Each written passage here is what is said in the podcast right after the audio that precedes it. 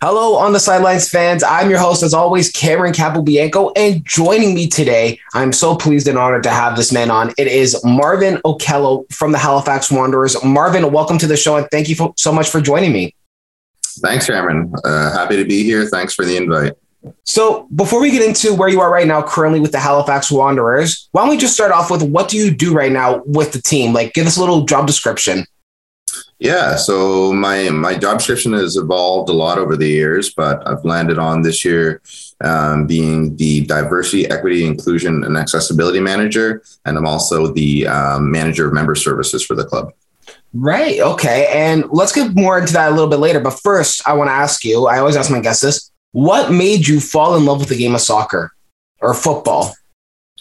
Well, I fell in love with the game of football, as, as how I grew up calling it, because I grew up in uh, in Kenya in East Africa, um, because it was my happy place. It was what got me not to think about all the the things that were happening around me, and and in Kenya, and in a country that was filled with all sorts of turmoil and other things. Um, when I had the ball at my feet, none of it mattered. I I was it was just me and and the touches and the goals and and even though I wasn't even playing with like a you know a nice Adidas or Nike ball, we were playing with balls that were made out of you know plastic bags that were rolled into each other and tied with with elastic. Um, I was I was happiest when I had the ball at my feet.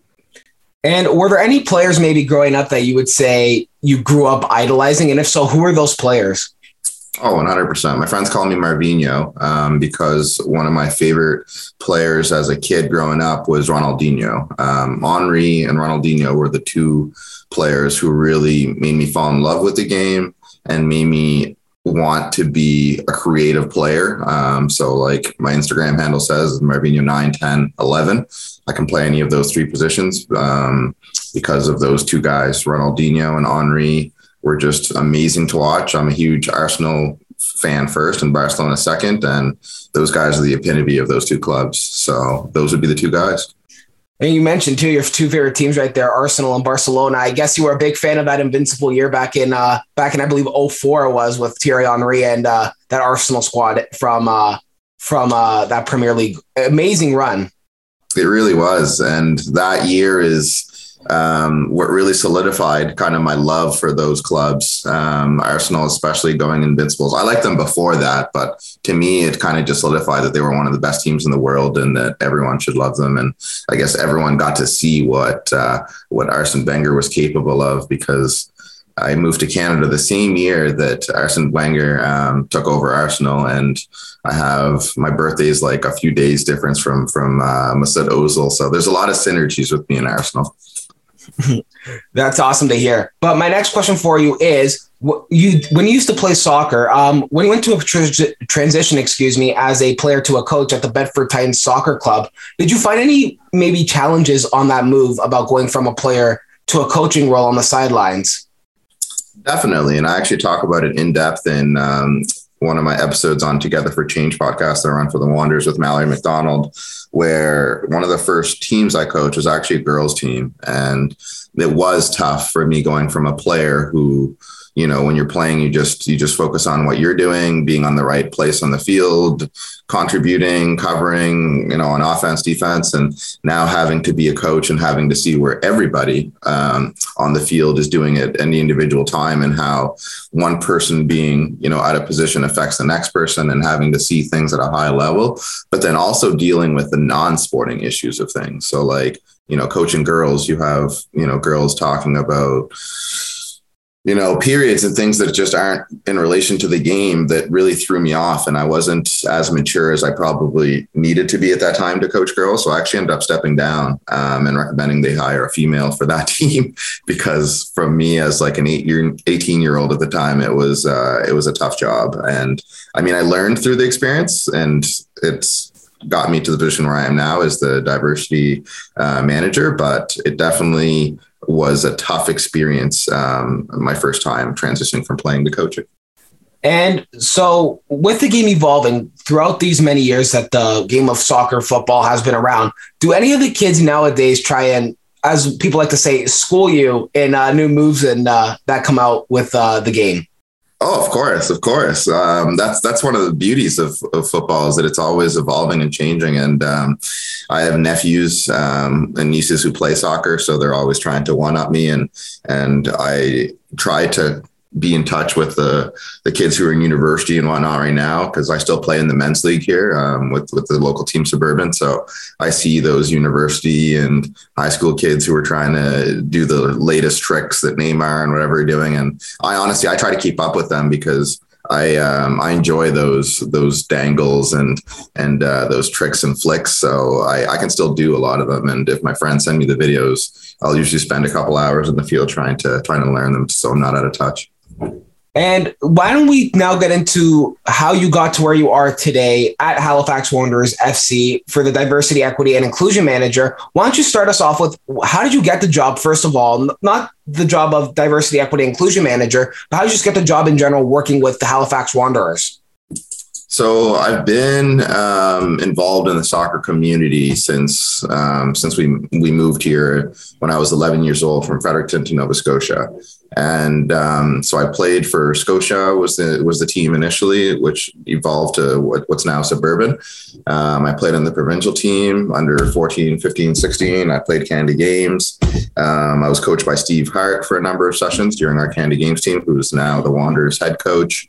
Um, after that, I played in the men's league, uh, Dartmouth United, with a coworker named Jamie McGinnis, who was initially our VP of marketing and sales. Um, and he actually brought me on as a brand ambassador initially, knowing that I'm good with kids and just with the soccer community. So I was invited to be a brand ambassador for our launch um, in 2018 at the convention center in Halifax. And then after that, got involved in some ticket sales on just a contract basis, just kind of converting people from those $50 deposits into season tickets. And I put up some some solid numbers with uh, with my sales and I was offered a full-time position as a ticket sales manager in 2019. And, and then uh, that involved into where I am now. And what let me eh, I, I couldn't talk right there for one second. I just want to I just want to try and figure this out. Um, you know, with working for Halifax Wanderers, you mentioned that you were, like you said, as a coach and currently where you are, you like working with kids and that stuff. Was there anything that you guys specifically did and maybe with like pro clubs doing it, like maybe events and stuff for kids to like enjoy and get to know maybe the Wanderers and that stuff? Yeah, definitely. So we have a rover tournament every summer. Um, COVID, unfortunately, didn't allow us to have it last two summers, um, 2020, 2021. Then in 2019, we had the rover 4v4 tournament, which allows our players to act as um, refs and, and, and coaches and, and also kind of just involved with the the players who were in the tournament, which are all ages and all skill levels. Um, so that is uh, something that we as a club value in both not just the staff getting to meet the kids in the community, but also our players getting to understand that there is an opportunity to continue being involved in the game once their career ends um, by transitioning into coaches and getting on that side of, uh, of the sport. And Marvin, I know it's kind of fast, but this is my last question for you. Um, I always ask my guests this, always at the end of every interview what are some pieces of advice you can give to young kids who maybe want to follow in your footsteps? Because not a lot of kids want to play soccer, but they still want to get involved in a way with um, with a club like Halifax or York or Pacific. Like I'm just naming off CPL teams or even Toronto FC. So, what are some pieces of advice maybe you could give to younger kids, maybe younger adults who are looking to get into this workplace and work for maybe a CPL team? Well, there's there's many avenues for for being involved in sports teams. You know, this week we actually just hired somebody um, to, on our retail side. We have people we've hired on sponsorships. We have co-op students who we have every year. Um, it really comes down to work ethic, you know, and and that's something that we value in anybody that is involved with us from a volunteer level, from a working level. It's just work ethic. Um, work ethic will get you very far in life if you show that you're a hard worker, you're a dedicated worker, and you're an inclusive worker in terms of you're collaborating with your coworkers, male, female, all ages, and you're willing to work with them with their different um, skill levels for technology, whatever it may be.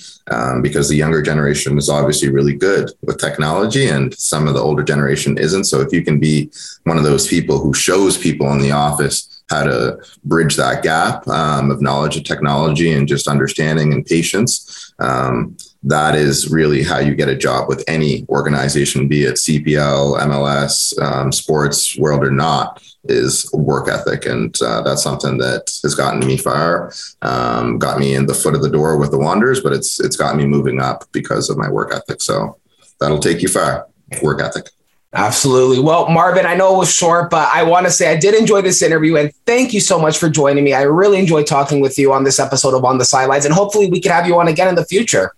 Definitely. Thanks for having me. Appreciate uh, the podcast talking about uh, soccer and getting people to be more aware of the opportunities. And uh, thanks for having me, and hopefully again soon. Guys, Marvin Okello of the Halifax Wanderers. I'm Cameron Capobianco, and we'll catch you in the next episode.